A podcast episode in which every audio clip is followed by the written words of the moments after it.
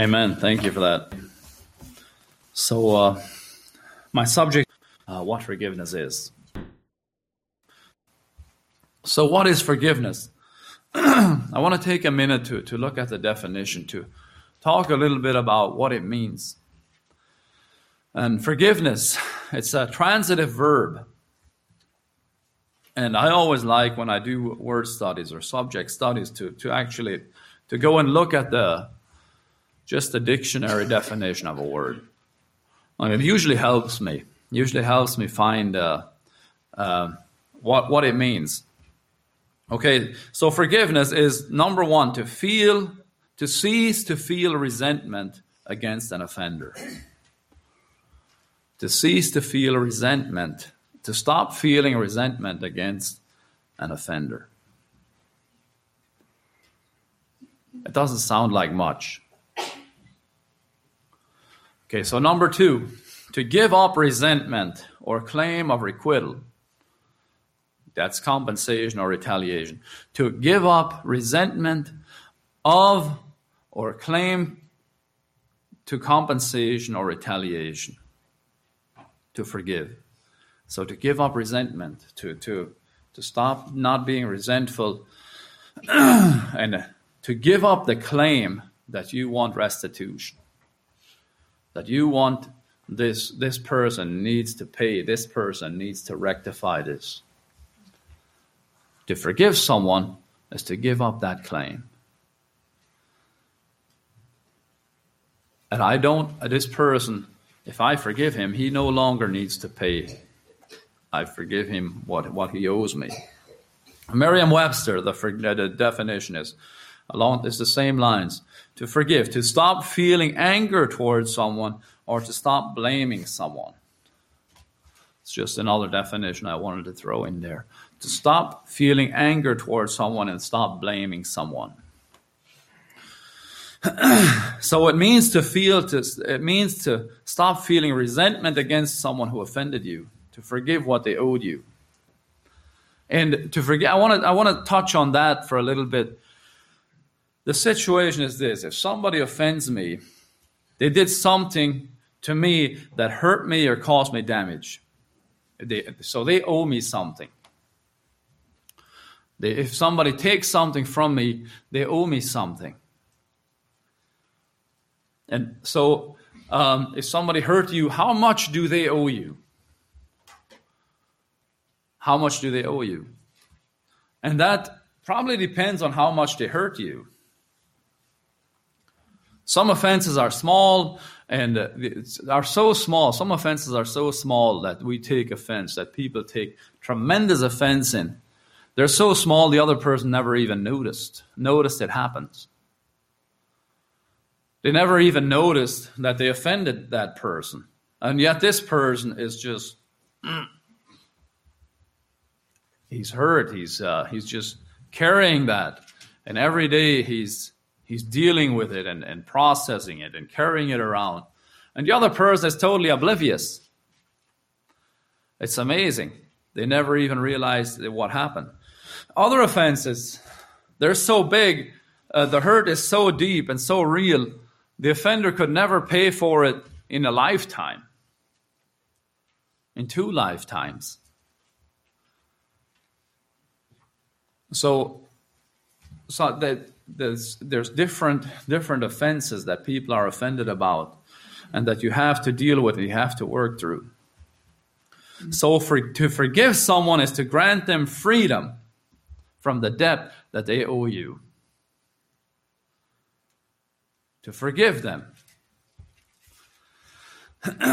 To say and accept in your heart that whatever this person took from you whatever this person did to you you don't expect to get returned or paid for.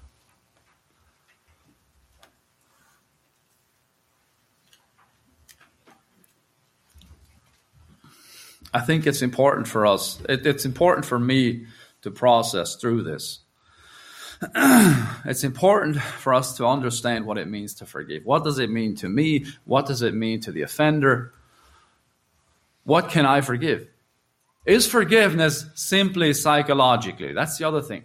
Does anything happen for the other person when I forgive? What happens spiritually? Why should I forgive? And, and those are some of the questions I hope I can shed a little light on today. Um, and who can who can forgive? What can you forgive? and what what does it mean to me and what does it mean to the other person? So one one of the things that struck me in, in, in thinking about this is what can you forgive? You can only forgive what someone did to you. So, in other words, I cannot forgive a debt to someone else. Um, if if someone stole from me, I'm the only person that can really forgive him. You know, no one else can come along and say he stole from you and and oh, I'm forgiving him. Um, I can't forgive him for stealing from someone else. You know, if that makes sense. Um, we all have this. See, one of the things is we all have this inborn sense of justice and what's right and wrong, and it's it's natural. It's it's good. It's an it's a it's a sense of justice that we all have or should have. If there's an injustice we see, something that happens that's that's unjust, that's wrong, we will be bothered by it, and we want to see justice. And it, but it's not. But the Bible makes it clear that it's not our place to make sure justice is served. As Christians, we give that completely to God. Jesus said, Vengeance is mine. God said, Vengeance is mine, I will repay, saith the Lord. And that's, that's one of the things we need to accept that it's God's place to serve justice. And He will, and He does. He does. There's no question. I don't believe on Judgment Day there will be anybody saying, This is unjust, this is not right however it'll come out, I can completely accept that everybody will say, will know that the, the right, what, what's the, what was, what happened and how it all ends up is right and just and good. um, one interesting thing that struck me is that um, just in, in, in working through this and, and studying this, that in Judaism, uh, murder in, in the culture of Judaism, traditional Judaism, Jude, Jews and the cultural thing, um, murder is an unforgivable sin. Why? Because the only person that can forgive some, something is the person against whom it was committed. And God. God can forgive it also. We believe that. if your brother would have been murdered, or your, your parent, and you came to the place where you want to forgive the murderer, what can you actually forgive? And, and bear with me, it's, I'm not, I don't want to go off on a weird tangent, but I'm trying to make a point. Um, um, so if, if, if my parents, say, say one of my parents was, someone's parents were murdered, and uh, and I forgive the murderer, what can I forgive? The murder wasn't committed against me. I can forgive them for the loss that I experienced through it. I can forgive them for the trauma that they caused to me. I can forgive them for, or, and I need to, I need to forgive them for the, all the losses that I experienced and what what what they did to me and, and how what the laws everything i felt those things i need to forgive. But actually i can't even forgive the person for the murder. It's not my place. I forgive them how it affected me if that makes sense. I'm not sure um, i'm making sense to you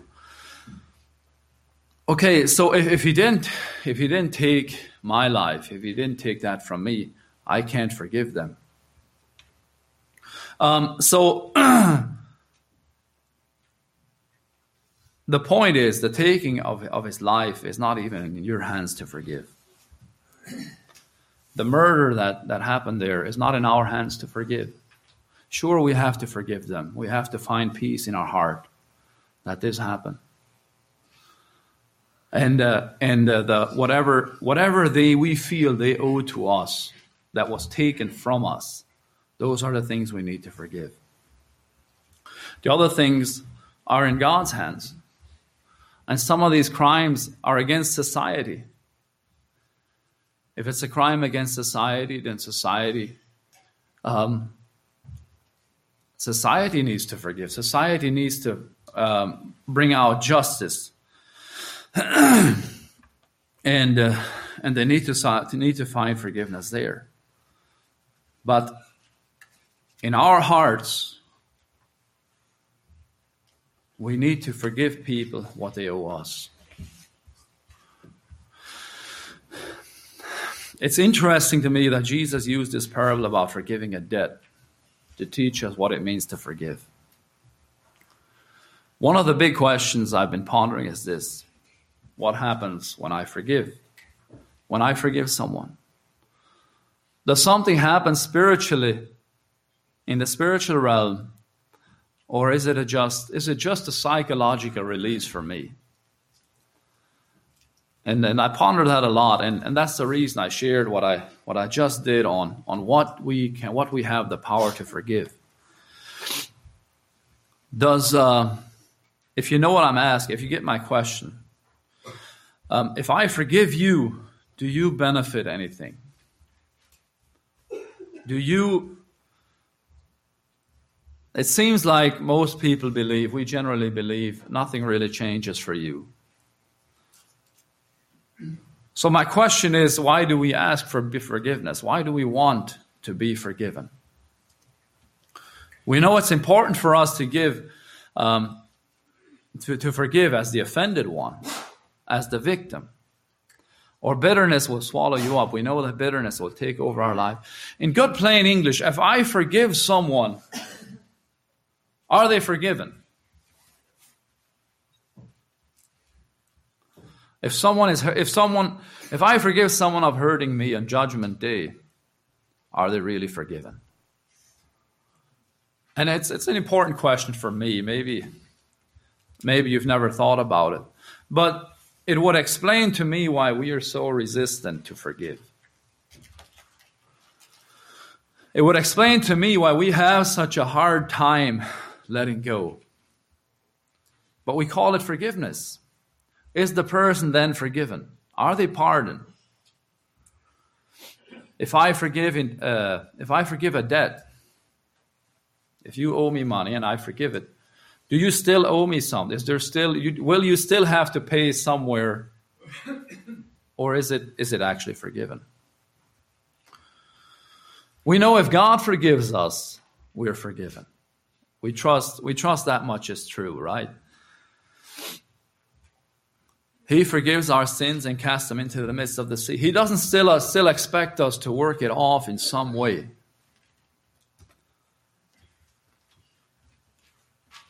Only He requires us to also forgive. God's forgiveness is conditional. And it's very interesting to me that it is. God's forgiveness, forgiveness is conditional, very clearly conditional. um, so we have to forgive like we are forgiven. And uh, I'm sorry, I, I might confuse you more than I enlighten you. um, but I'm trying to answer the question: Should we, in every in every situation, and, and think through the question with, if you can bear with me, think through the question with me. Should we, in every situation, are we called to, in every situation, just shut our eyes to what was done and blindly forgive? Not blindly, but freely forgive everyone and everything. It sounds wrong. It grates against our uh, it grates against our sense of judgment and righteousness but it seems to me, according to Christ, in, in, his, in Christ's simple, simple, simple answer, That's what he calls us to do. And that's in, in one of my opening comments, I said, um, Christ, Christ's answers are simple, and it's that way in a lot of his principles. But we make them complicated. And it seems to me if I just read Christ, what he said on forgiveness, that's all he asks for us. And it's hard to accept, and it's hard. And I think it's good to process and to think through. How did Christ forgive us? We're all forgiven if we accept it. If we ask for it and we accept it, we are completely forgiven if we forgive others. Christ forgave and paid the price for us whether we accept it or not. The price has been actually paid. We've been forgiven. The option to be forgiven. The price of our forgiveness, of everyone's forgiveness, whether he's a Christian or a heathen or he's um, an, an, an open offender against God. His forgiveness is there. He's, he, the price has been paid. It's been, it's been offered. Forgiveness is offered to everyone, but it has to be accepted. Can we wait to forgive until we see repentance?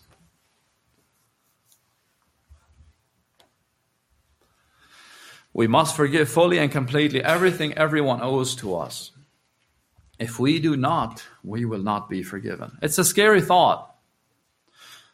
If we, if we pick some situation in our life and we decide to wait for repentance, we'll end up carrying a burden of bitterness and resentment and risk our own forgiveness, put our own forgiveness at risk. And you know, we grow up that way, that we're kind of taught growing up that first, first there's an apology, then there's uh, then there's forgiveness, then we ask for forgiveness.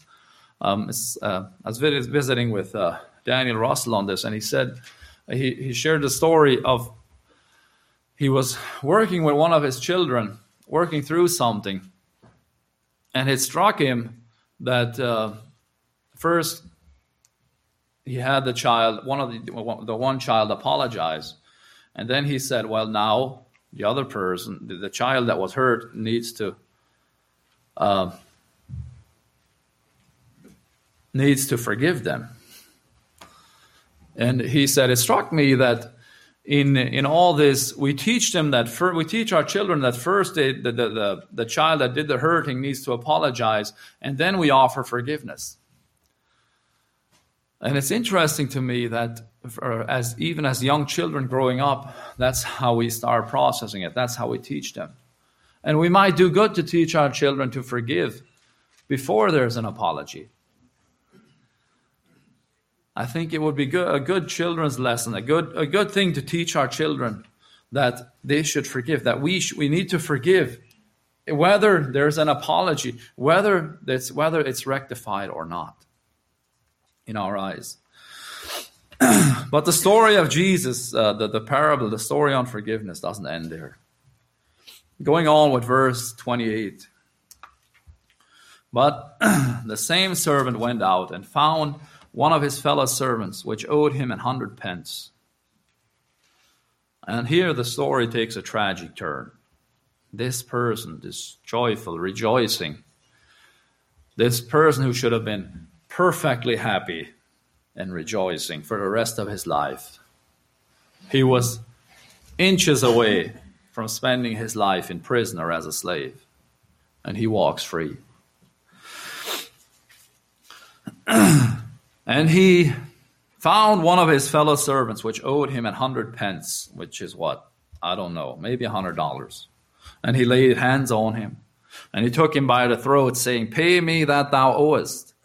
And his fellow servant fell down at his feet and besought him, saying, Have patience with me, and I will pay thee all. And he would not, but went out, went and cast him into prison till he should pay the debt. So when his fellow servants saw what was done, they were very sorry and came and told to their Lord. all that was done. So we see that servant who was forgiven so much, and he was, and you know, only by the mercy of his Lord he was a free man, and now he did this.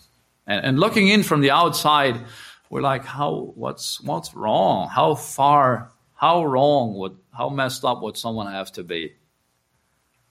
It seems hard to imagine. but remember, remember why Jesus was telling this story.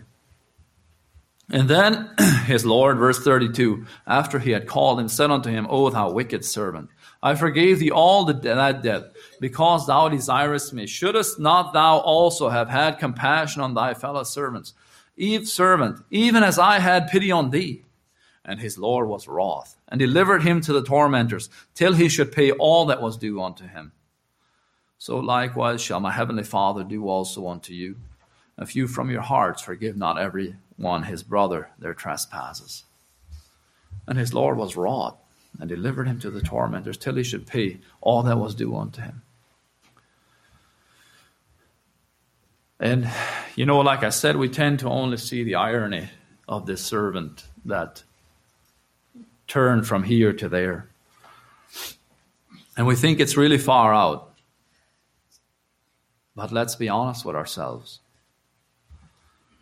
Jesus ends the passage with a statement saying, So likewise shall my heavenly Father do also unto you, if you from your hearts forgive not every one his brother their trespasses. Jesus, in his teaching in the gospel, put a tremendous weight, a tremendous amount of weight on the principle of forgiveness. From your heart, forgive not everyone his brother.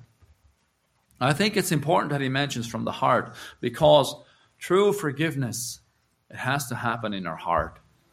You know, we can say it. We can say we forgive. We can, we can, uh, we can repeat it to ourselves that we've forgiven this person. But until we've actually forgiven them in our heart, until we've actually released them from owing us anything, until we actually hope and pray. Until we're actually honestly able to hope and pray for their eternal benefit and their eternal redemption and their eternal soul, I believe we haven't truly forgiven. And that's from the heart. in the Lord's Prayer, in Matthew 6, verse 12, Jesus said, and forgive us our debts as we forgive our debtors.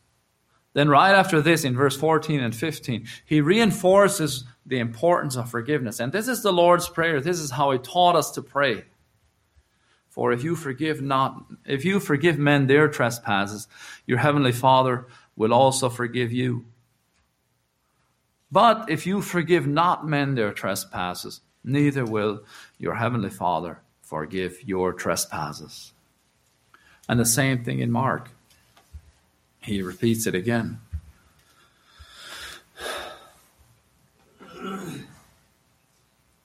It's very clear that we can't be forgiven if we don't forgive. But forgiveness is hard sometimes.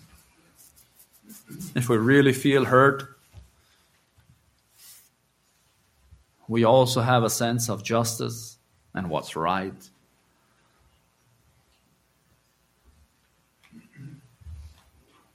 They should pay for their they should pay for what they did. That's generally why we don't want to forgive, because we feel like this person should pay.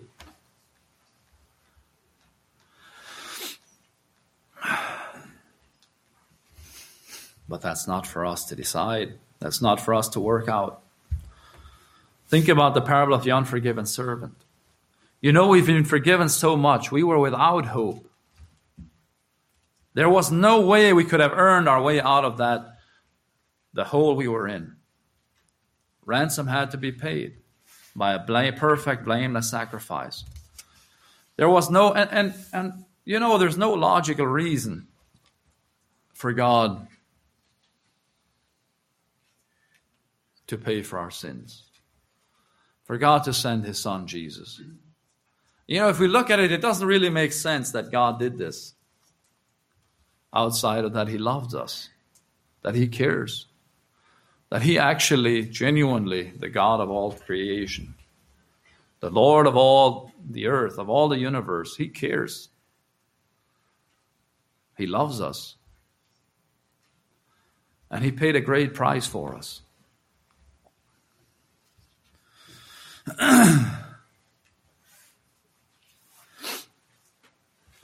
so that, that price, what he paid, we have to remember. It's good to ponder it. It's good to always ponder it, to always keep it in front of us.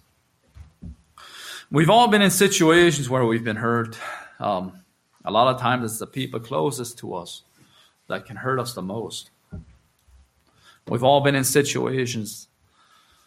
I mean, I, many of us have been in situations that have hard that have been hard to forgive. In some situations of our lives, um, there's the danger of becoming bitter against God for letting things happen in our life. It's not forgiveness, but maybe it is. It's strange how the human mind works, how we how we process things. We don't even realize we do. a lot of us have been in situations where we think it's, it's impossible to forgive. But according to the words of Jesus, the things we have a hard time forgiving are like pennies compared to the millions he forgave us. Jesus said, If you do not forgive, neither will your heavenly Father forgive your trespasses. And, brothers and sisters, that means if we do not forgive the people that trespassed against us, we, we're going to go to hell. There's no hope. We're lost. And no, we won't drag anyone with us with the grudge. A lot of times, when we're most offended, the person who caused the offense doesn't even know. We need to give, forgive for our own sake, for our own salvation. and, and what I want to say here, that forgiving someone that's offended, that has offended me, does not mean I agree with him or her. What it means is that I'm don't hold it against them. I'm letting go of the resentment. Forgiveness is, is not necessarily. There's a list my dad shared a few weeks ago, a while back at debate, of what forgiveness is, what it isn't, what it is not. It's not necessarily a feeling.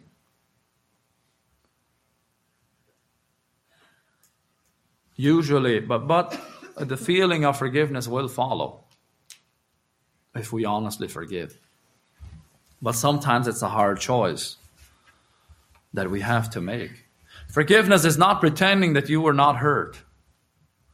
And that's sometimes one of the worst things we can do, pretending that everything's okay. If we're hurt, we were hurt. Sometimes things hurt. Sometimes a small splinter hurts a lot.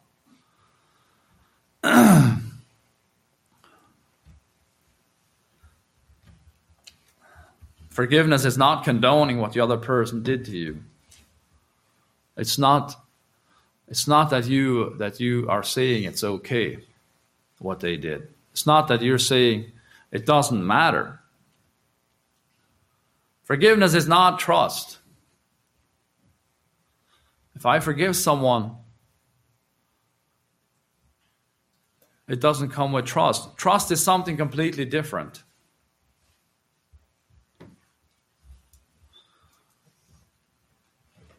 Trust is completely in a different category. To trust someone, um, to regain trust, you have to um, you have to work through it. For someone to regain your trust, they have to walk in a way that's that's consistent that where where you see that they're doing that they're walking that way and sometimes it's hard to differentiate to say we forgive and we yet we don't trust. But trust is a completely different category. It's a completely different word. It's a different application. And I, I don't have time to go into, into it today. but it's it's I just I'll just say it's not trust. It's something complete. Trust is on a is completely different. Forgiveness is is uh, releasing them from what they owe you. Forgiveness is not relieving the person, the other person, of responsibility.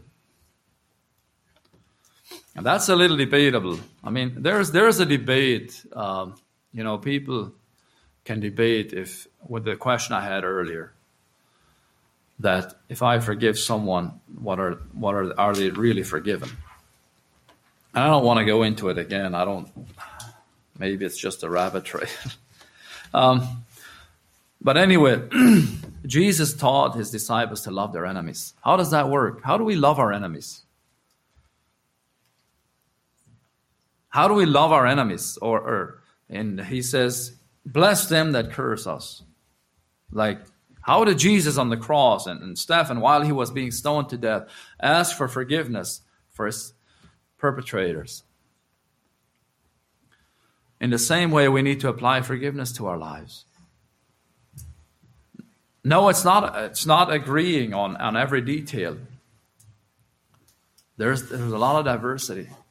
But if we love our enemies, if we're going to love our enemies, we need to forgive them for the things they do to us.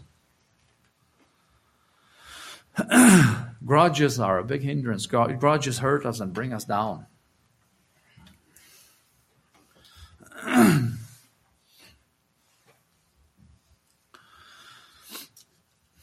we cannot wait. We cannot expect people to change before we forgive. We need to walk in forgiveness. And what's a grudge? A grudge is, is where I'm carrying something where I feel this person owes me. And I'm not letting it go. That's the same thing as unforgiveness. It's just hand in hand. And if I if I pile up a few on those, if I carry a few of those in my life, it gets pretty rough pretty fast. What's the alternative to forgiveness? The alternative to forgiveness. If I don't forgive, what do I do? What happens? Bitterness, resentment, depression, hatred. It's not pretty. It's rough. And even if someone is not a Christian, the, the, the whole that whole world, the, the the, the world of psychology is full of issues with that. Those are the things that stem out from that. Those are the, the, the those are the fruits of unforgiveness. It can come, these issues, these things can come from different places. But it's a guarantee if you harbor, if you don't forgive, if you harbor unforgiveness, it's going to result in bitterness every time bitterness and resentment. And that'll take you down a road of depression, hatred, and, and so on down the line till, till, you, till you have a disastrous end.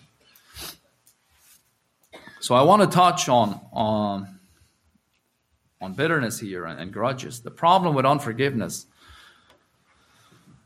the reason it's so important is that it never goes away. These feelings of resentment, they don't disappear. Just a single wound that someone gives us years and years ago. Without forgiveness, there's no healing. You know, it's like, for example, I had a deep cut on my hand, and every day I scratch it open. Instead of, instead of tying it up and, and putting salve or, or uh, ointment on it and, and closing it up, Let's say every day I, I scratch it open. Every day. That's what you have with bitterness. I can't keep my fingernails off of it, and every day I open it up again and it bleeds, and and I and I, I keep doing that every day because I can't I can't let it go. Eventually, it'll get bigger and bigger. It'll, it'll swell. I'll get an infection. It'll cost me my arm. Might cost me my life. And that's how bitterness is. That's the alternative. So that there is no alternative to forgiveness.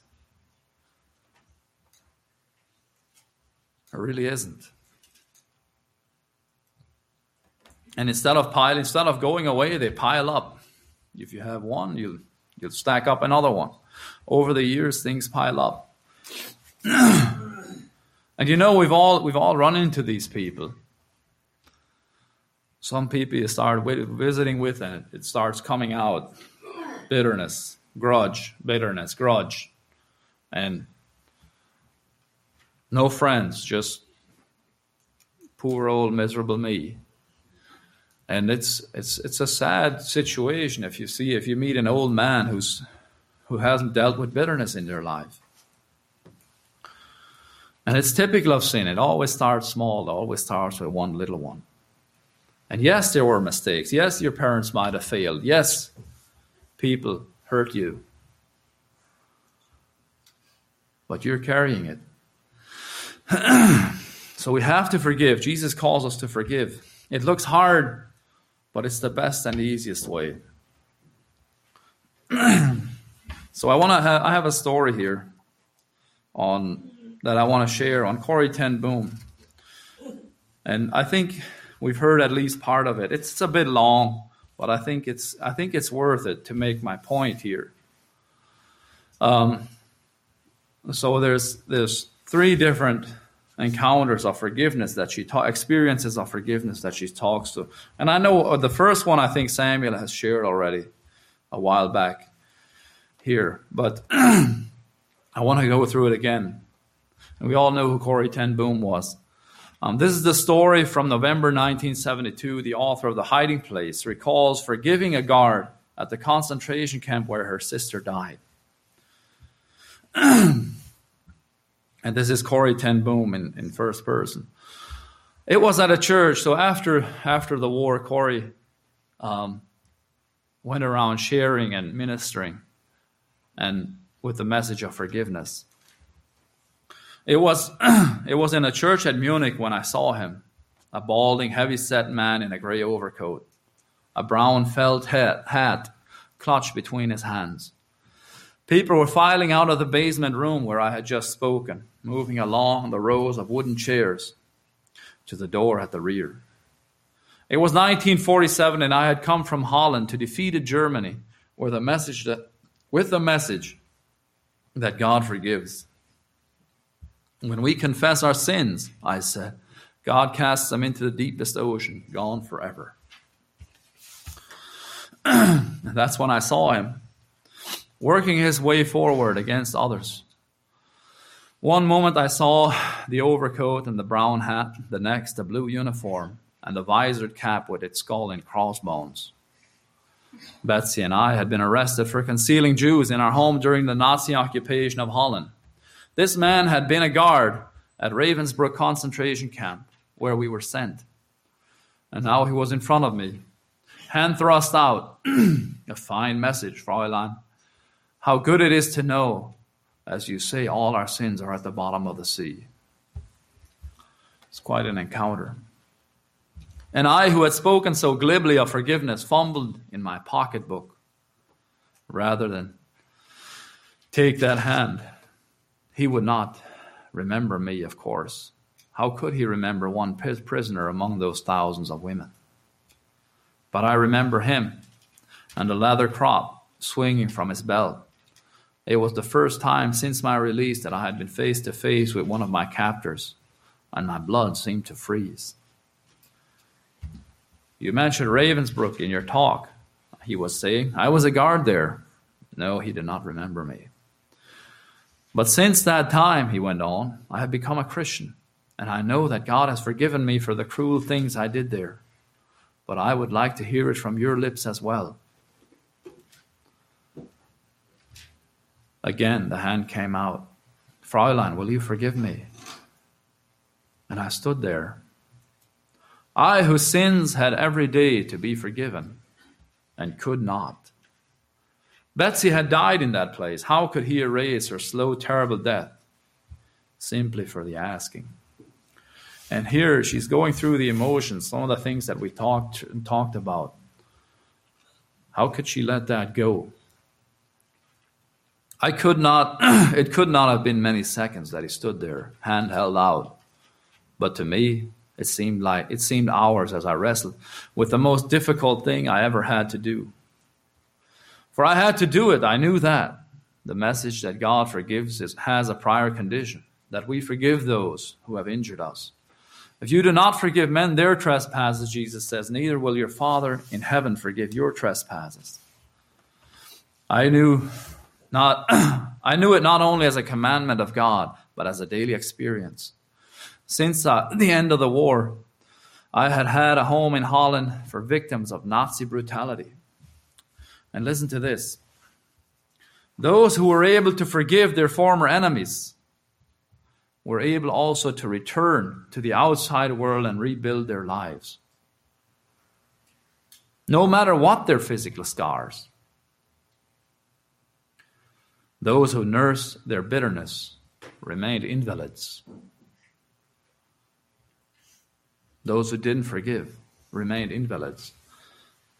It was as simple and as horrible as that. I stood there with coldness clutching my heart. But forgiveness is not an emotion. I knew that too. Forgiveness is an act of the will. And the will can function regardless of the temperature of the heart. Jesus, help me, I prayed silently. I can lift my hand. I can do that much. You supply the feeling. And so, woodenly, mechanically, I thrust my hand into the one stretched out to me. And as I did, an incredible thing took place. The current started at my shoulder, raced down my arm, and sprang into our joined hands. And then this healing warmth seemed to flood my whole being, bringing tears to my eyes.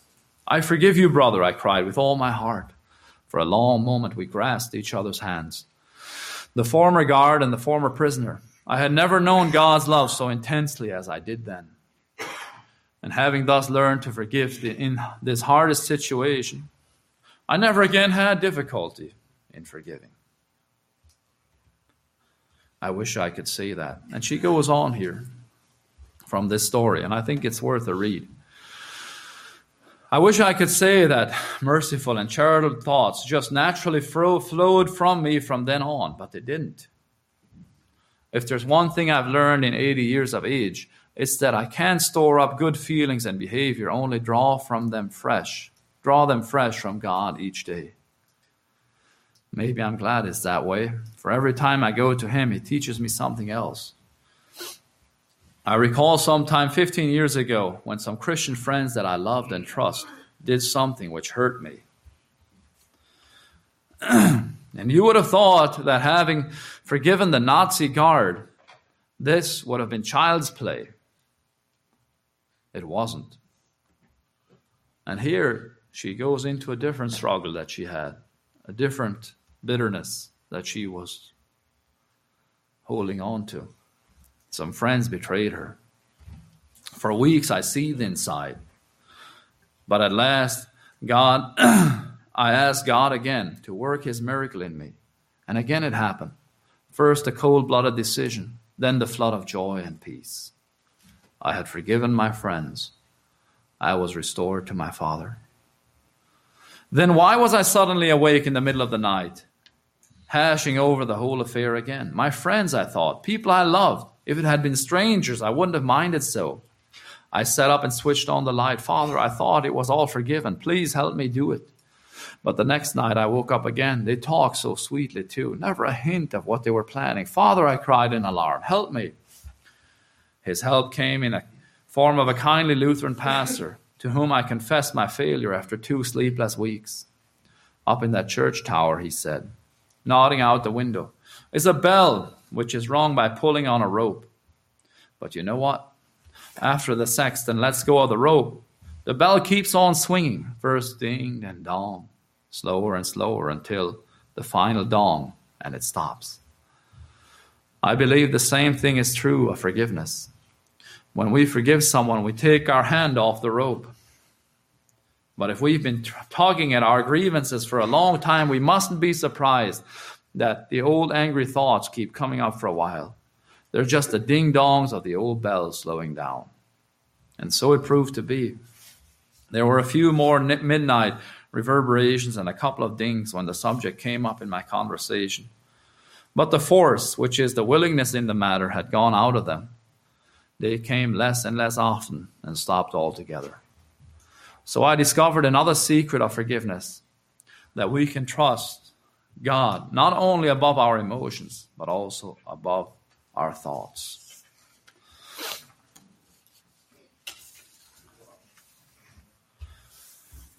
So it's forgiveness is sometimes a process. And sometimes it takes time. And I believe if we have it in our heart to forgive, it's okay to take time to process it. It's I, that's that's okay. What does forgiveness look like? And this is my final point.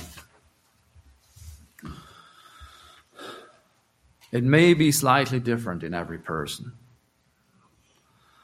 I believe walking in true forgiveness is seeing every person in our lives as Jesus sees them. every, per, every offender has his own personal responsibility, has his own responsibility to come to repentance before God, to become the peace. It's not our place to make sure every person receives justice. That's God's work. Our calling is to forgive freely, just like we are forgiven. When we deserved hell, our heart and lives are wiped clean by the sacrifice and gift of Jesus Christ. When we can truly and honestly hope and pray for someone's redemption who has offended or hurt us, I think that's when we've forgiven them. When we look at them through the eyes of eternity, to have compassion on them in the place of bitterness and resentment. When that anger, that bitterness has become a burden for their eternal soul. And that's sometime a process, like Corrie when she was trying to forgive her friends who basically betrayed her, betrayed her.